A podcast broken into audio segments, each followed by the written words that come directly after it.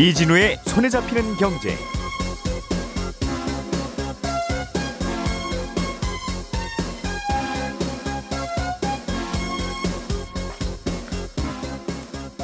안녕하십니까 이진우입니다.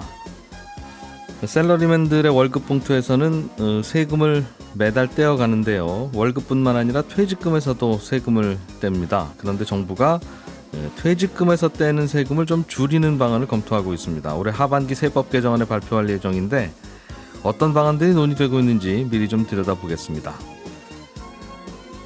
최근에 증권사들이 사옥을 매각하는 사례가 늘고 있습니다. 부동산 가격이 고점이라고 생각해서 그럴 수도 있고, 그러나 또 한편에서는 그것보다는 자기 자본을 마련하려고 그러는 거라는 해석도 합니다. 증권사가 자기 자본을 늘리는 게 왜 필요한지 이것도 좀 들여다보겠습니다. 국민연금이 앞으로 5년 후까지 기금에서 국내 주식이 차지하는 비중을 지금보다 더 줄이고 해외 주식 비중을 더 늘리기로 했다는 소식 이것도 간단하게 좀 들어보겠습니다. 5월 30일 월요일 손에 잡히는 경제 바로 시작합니다. 오늘의 뉴스를 프로파일링 합니다. 평일 저녁 6시 5분 표창원의 뉴스 하이킥.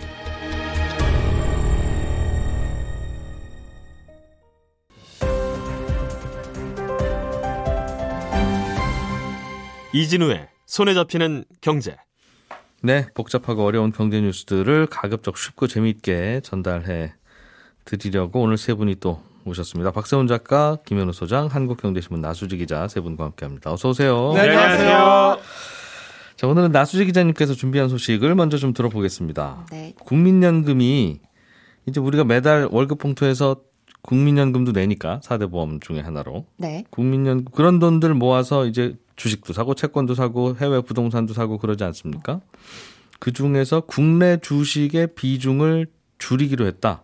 네. 어, 얼마나 줄이는 겁니까 비중을? 네, 이 국민연금이 가지고 있는 기금 운용할 때 요거를 어느 자산에 얼마나 투자할지 요 비중을 결정하는 회의를 어, 중기자산 배분 전략회의 이렇게 하는데 예. 이 회의는 매년 하는데 이 회의에서 매년 앞으로 5년 뒤까지 어떻게 음. 돈을 굴릴 건지 이걸 결정을 합니다. 예. 그래서 올해도 이 회의를 어, 열어서 결정을 했는데 큰 틀에서 보면 위험 자산인 주식 비중은 좀 늘리고 그리고 안전 자산인 채권 비중을 좀 줄이자라는 거였고요. 어, 요 이유는 위험 자산이 수익률이 길게 보면 결국에는 좋을 걸로 기대가 되니까 네. 어, 국민연금 수익률을 좀 더 끌어올리자라는 의도가 있었습니다. 음. 근데 그 좀 세부적으로 보면 주식 중에서도 국내 주식 비중은 줄이고 해외 주식 비중을 좀 늘리기로 했는데요. 예. 어, 국민연금은 매년 요 회의를 할 때마다 국내 주식 비중을 좀 줄여오고 있거든요. 음. 지난해 요 회의 했을 때는 국내 주식 비중 15%에서 14.5%로 낮추기로 했는데 예. 요번에도 또 14.5에서 14% 되도록 그러니까 5년 뒤에는 국민연금이 가지고 있는 돈에서 14%만 국내 주식을 담고 있게 하도록 조정하기로 음. 했습니다. 지금은 대략 몇 퍼센트쯤 우리나라 국내 주식을 담고 있습니까? 지금은 한 16.3% 정도 16% 가지고 정도? 있고요. 음. 그러니까, 그러니까 5년 뒤에는 한 2%포인트 넘게 국내 주식 비중을 전체에서 줄여야 되는 거고요. 음. 어, 대신에 해외 주식 늘리기로 했는데 지금 해외 주식이 한 3, 28% 정도, 그러니까 30% 정도 담겨 있거든요. 예. 근데 요거를 5년 뒤까지 40% 늘리기로 했습니다. 40%로 늘리기로 했습니다. 음, 이제 5년 뒤에는 국민연금 기금의 규모가 100이라면 그 중에서 40은 해외 주식이다. 네, 그렇습니다. 음, 이것도 계속 늘리고 있고 해외 주식도 늘리고 있고 국내 주식은 좀 줄이고 있고 네. 국내 주식보다는 해외 주식이 좋을 것 같아서 그러는 것 같기도 하고 뭐 네. 이런저런 복잡한 계산을 좀 했겠죠. 음, 맞습니다. 그러니까 일단 국민연금이 수익률을 높이는 게 기본적인 큰 목표인데 예. 보니까 지금까지 국민연금이 투자했을 때 국내 주식보다 해외 주식 수익률이 훨씬 더 투자 수익률이 좋았던 거예요. 예. 그래서 지난 3년 동안 국민연금의 수익률을 좀 보니까 국내 주식에 투자해서 얻은 수익률은 연평균 한 6% 정도였는데 예. 해외 주식에 투자했을 때 수익률이 18% 정도입니다. 그러니까 한 해외 주식 투자했을 때 국내 주식보다 3배 정도 수익률이 높은 거였어서 좀 수익률이 더 나는 쪽으로 돈을 굴리자. 요게 가장 큰 첫 번째 이유고요. 네. 네, 두 번째 이유는 언젠가는 국민연금에 들어오는 돈보다는 나가는 돈이 더 많아지는데 갑자기 이게 많아진다면서요? 그러니까 고령화되니까. 그렇습니다. 저 같은 연령대의 사람들이 이제 은퇴하기 시작하고 그러면 어. 제가 저 같은 연령대 사람들의 동기 동창들이 워낙 많아서 태어날 때 네. 그래서 그분들한테 주다 보면 금방 사라진다고 하더군요. 네, 맞습니다. 그래서 예. 요 정점이 한 2038년, 그러니까 2040년 정도 되는데 요때까지는 계속 연금이 늘어나다가 그 뒤로는 가지고 있는 돈으로 연금을 계속 줘야 되니까 예. 국민연금이 가지고 있는 돈이 줄어들게 되거든요. 그렇겠죠. 그러면 나가는 돈이 많아질 때는 국민연금이 가지고 있는 걸 팔아야 되는데 네. 이때도 국내 주식을 많이 들고 있으면 그만큼 국내 주식을 많이 팔아야 되고 예. 그러면 시장에 좀 충격을 미칠 수도 있으니까 음. 좀 미리미리 비중을 줄여두자라는 네. 의도가 있었습니다. 그렇군요.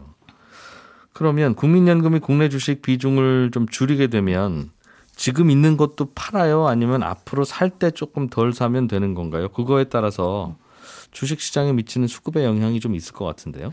네, 그렇습니다. 이게 당장 그렇다고 비중을 줄인다고 당장 어, 국내 주식을 팔아야 되는 건 아닌 게요. 예. 그러니까 2038년까지는 돈이 꾸준히 들어오다 보니까 음. 비중은 줄더라도 계속 사기는 사야 됩니다. 예. 그러니까 지금 국민연금이 가지고 있는 국내 주식 투자액이 한 165조 원 정도 되는데 예. 어, 5년 뒤가 되면 요 비중은 낮아지더라도 투자 금액은 190조 원 정도로 늘어납니다. 아, 예.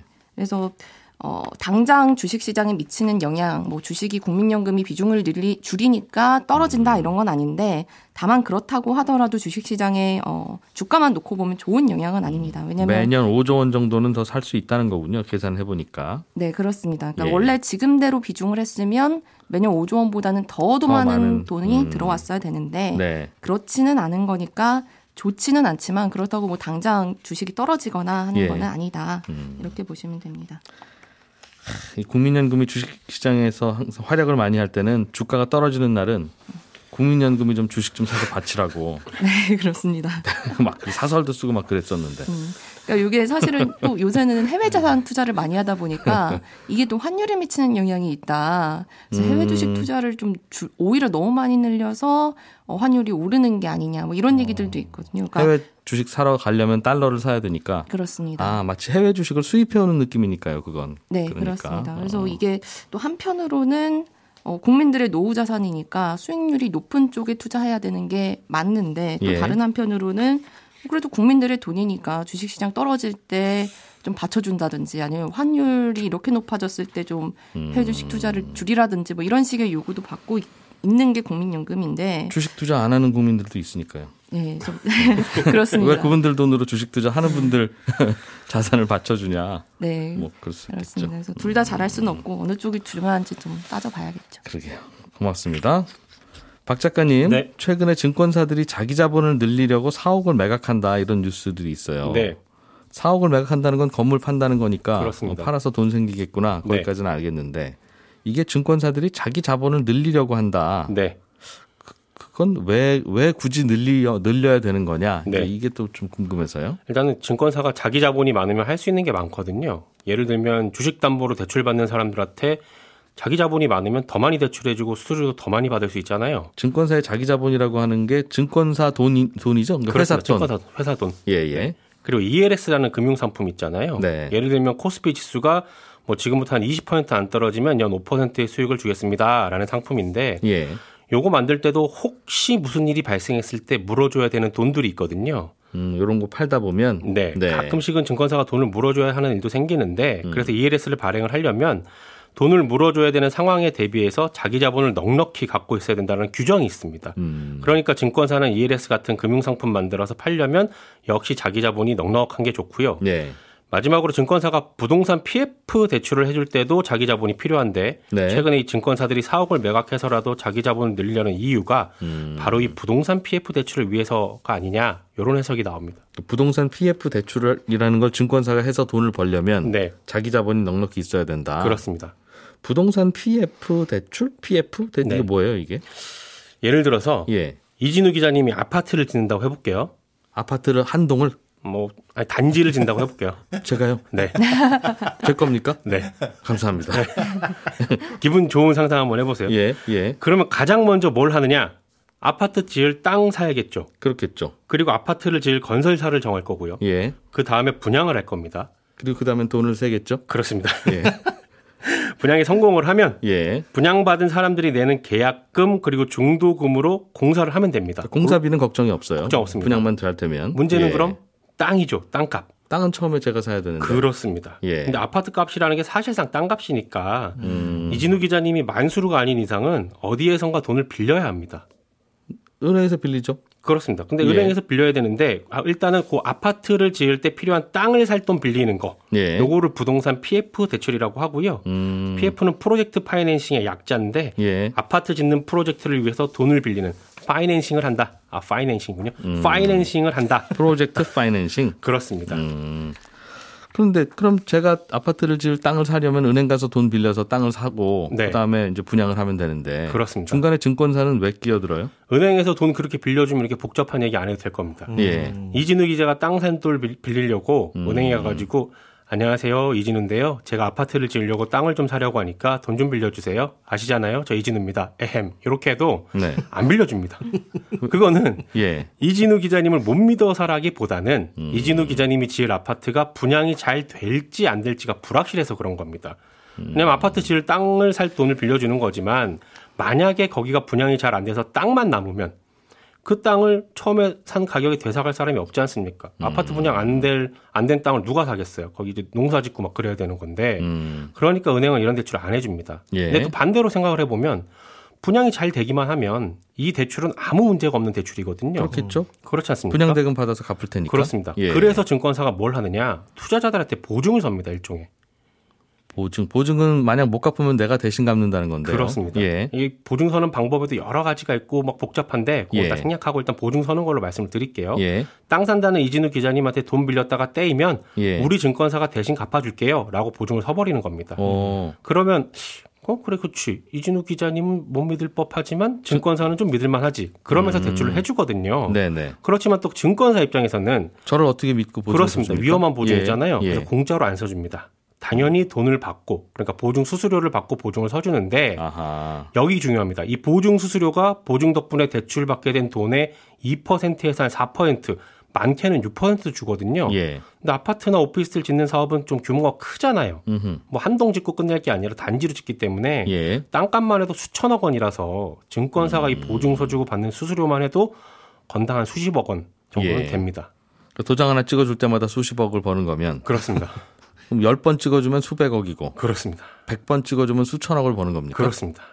물론 증권사도 어. 자칫하면 돈을 물어줘야 하는 위험이 생기기도 합니다. 예. 부동산 경기가 갑자기 나빠지거나 예. 혹은 금융 위기가 와서 증권사가 어려워지는 상황이 생길 수도 있고 또 그런 때가 오면 아파트 지을 땅도 가치가 매우 떨어지는 상황이 될 테니까 투자자들도 리스크가 있긴 하거든요. 예. 근데 기왕 위험한 거 도장을 100개를 찍으나 200개를 찍으나 1000개를 찍으나 뭐 어차피 망하는 건 마찬가지다. 증권사 입장에서 이런 생각 할 수도 있잖아요. 증권사 입장에서는. 어차피 그럴 위험이 있다면 한 개를 찍으나 천 개를 찍으나 위험은 마찬가지거든요. 한 10개쯤 찍고 나면 어차피 이, 이 아파트들은 망하면 증권사는 망하는 거니까. 그렇습니다. 그 다음부터는 그냥 막 찍자. 어차피 돈, 되, 그렇죠. 돈 되는 일이니. 네. 그래서 정부에서 약간의 규제를 합니다. 그런 보증서 도장을 찍을 때 남발하지 않도록 증권사는 자기 자본의 두 배까지만 그런 보증을 설 수 있다 라는 규정을 만들었습니다. 예. 그러니까 증권사가 자기 자본이 100억 원이면 200억 원까지만 보증을 해줄 수 있는 뭐 그런 규제인 거죠. 그럼 자기 자본을 200억으로 늘리면 400억까지는 보증해 줄 수 있고. 그렇습니다. 400억 어치에 대한 보증 수수료. 네. 아까 뭐 4% 6% 한다고 하셨으니까. 그렇습니다. 그걸 벌 수 있다. 그렇죠. 음. 그래서 사업을 팔아서라도 지금 자기 자본을 마련하려는 게 아니냐라는 거고 네. 이렇게 마- 이 해석이 만약에 맞다면 증권사 입장에선 앞으로 부동산 짓는 수요가 더 늘어날 거라고 보고 있는 걸 수도 있습니다. 음, 여기저기서 아파트 공사를 많이 할 거다. 네, 그러려면 부동산 PF 대출이 필요하고 그러려면 자기 자본을 미리 늘려놓는 게 필요하다라고 음. 그래서 판단한 증권사들이. 보증 도장 찍어주고 장사 좀 해보자. 네, 알겠습니다. 증권사들이 주식 거래하고 수수료 받는 것만 하는 줄 알았더니 이런 그 뒤에서 재미있는 장사를 많이 하네요. 사실은 이게 예. 예. 전에는 저축은행들이 했던 사업이거든요. 예전에 기억을 더듬어 보면 예, 저축은행이 그랬다가 또 부실화되고 그래서 그렇죠. 글로벌 금융위기 때 이것 아. 부동산 PF 대출 잘못되는 바람에 쓰러진 것들이 좀 있어서 예. 증권사들이 하도록 했습니다. 물론 이게 굉장히 위험한 대출이긴 한데 부동산 PF 대출을 안 해주면 아파트 못 사실상 짓죠. 못 짓습니다 아파트를 그렇기 때문에 이런 위험한 대출들을 해주는 거고 예. 그래서 그런 규정들을 만들어두고 그 규정에 이렇게 대응을 하고 있는 겁니다. 굉장히 달콤할 것 같아요. 그러니까 대출은 예, 빌려줘서 보통 원금과 이자를 받는 게 이렇게 할부로 받잖아요. 그 꾸준히 받죠. 꾸준히 받는데 보증 같은 경우야 뭐 중도 상환한다고 해가지고 다 돌려줄,거나 못 받을 것도 없을 것 같고. 도장 한번 찍어줄 때마다 네. 딱, 딱 따박따박 일시불로 딱딱 생기니까. 들어오니까. 그렇군요. 그리고 분양이야 잘 알아서 하는 잘 되는 쪽에서 핵, 땅을 골랐겠지. 알아서 자기들이 어. 했겠지. 에이, 설마. 음, 그렇군요. 김현우 소장님. 네. 퇴직금에서 떼는 세금을 낮춰주기로 했다 정부가. 네. 이게 꽤 많이 뗐나 봅니다. 그렇습니까? 어, 어, 퇴직금에 대한 세금을 매기는 게 조금 복잡합니다. 이 예. 퇴직금에도 세율을 곱하는데 그냥 곱하는 게 아니라 우리가 음. 뭐 연말정산이나 종합소득세 신고할 때처럼 어, 소득에서 일정 금액을 공제한 후에 남은 금액의 세율 여기서 세율은 똑같습니다. 6에서 네. 45%. 예. 이 누진세로 이 세율을 곱해서 세금을 부과를 하는데 음. 이 퇴직소득세를 계산하는 방식이 쭉 여러 차례 바뀌어 왔어요. 네. 그러다 보니까 내가 언제부터 언제까지 근속 근무를 했느냐 그거에 따라 가지고 그 기간별로 계산하는 방식이 달라지기는 하지만 음. 아, 공통적인 핵심은 퇴직금에서 근속 연수에 따른 이 공제 금액이란 걸 빼고 예. 그걸 이제 환산급여라는 걸 계산한 다음에 다시 또 그 환산급여별로 음. 공제를 합니다. 아, 그렇게 해서 세금을 부과하는데 여기에서 이제 핵심이 근속 연수가 길면 길수록 공제되는 금액이 커져요.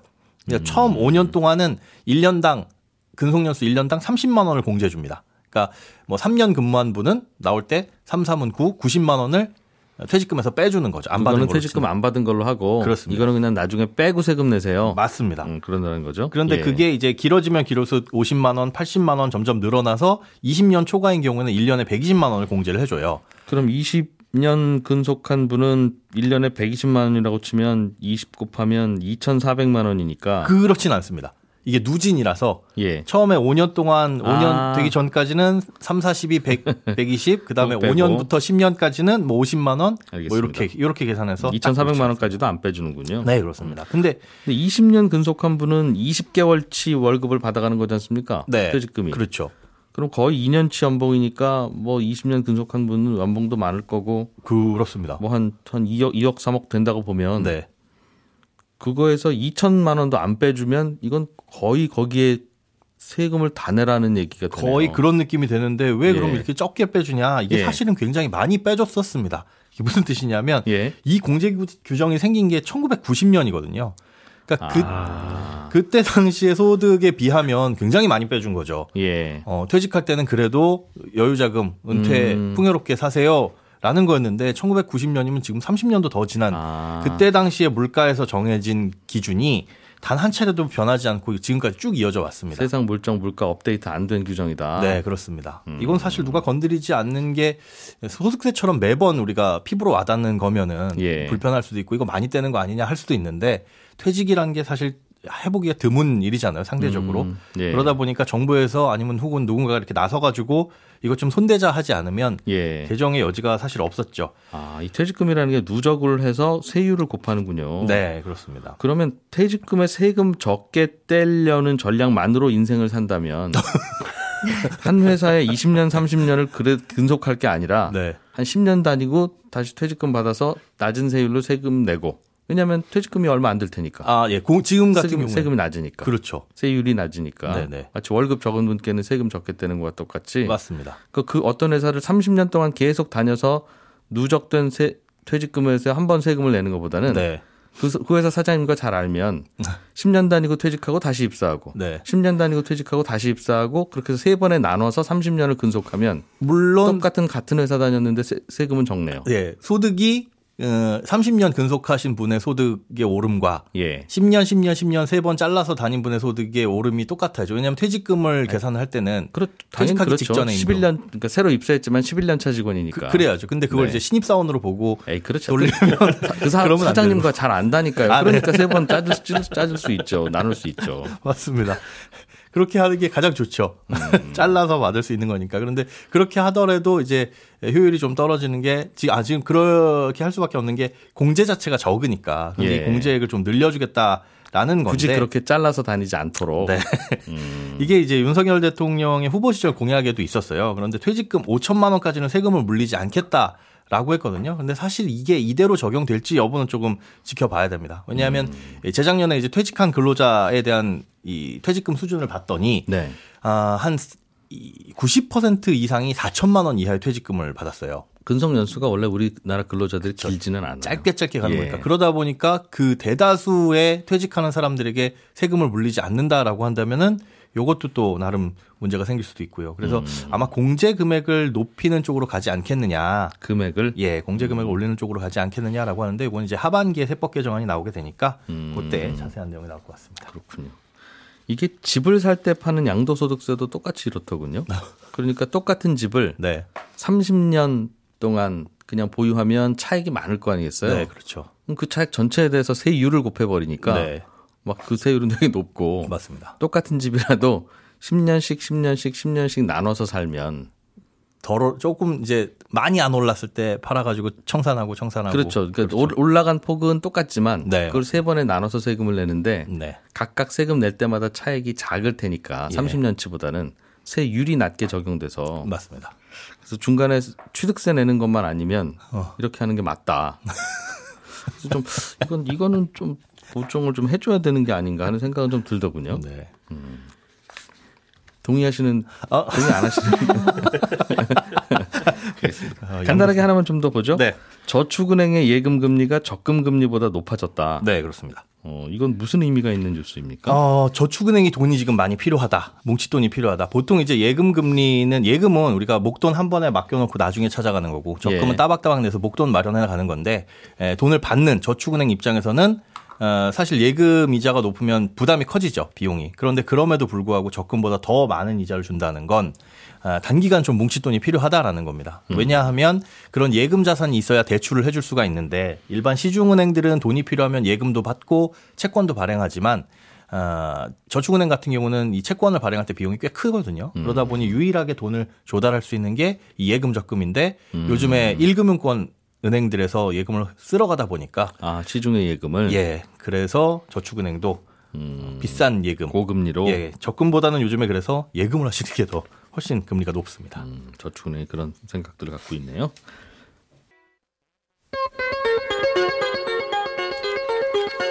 네, 나수지 기자, 박세훈 작가, 김현우 소장 세 분 수고하셨습니다. 저는 11시 5분에 손에 잡히는 경제 플러스에서 오늘 또 한 번 인사드리러 오겠습니다. 이진우였습니다. 고맙습니다.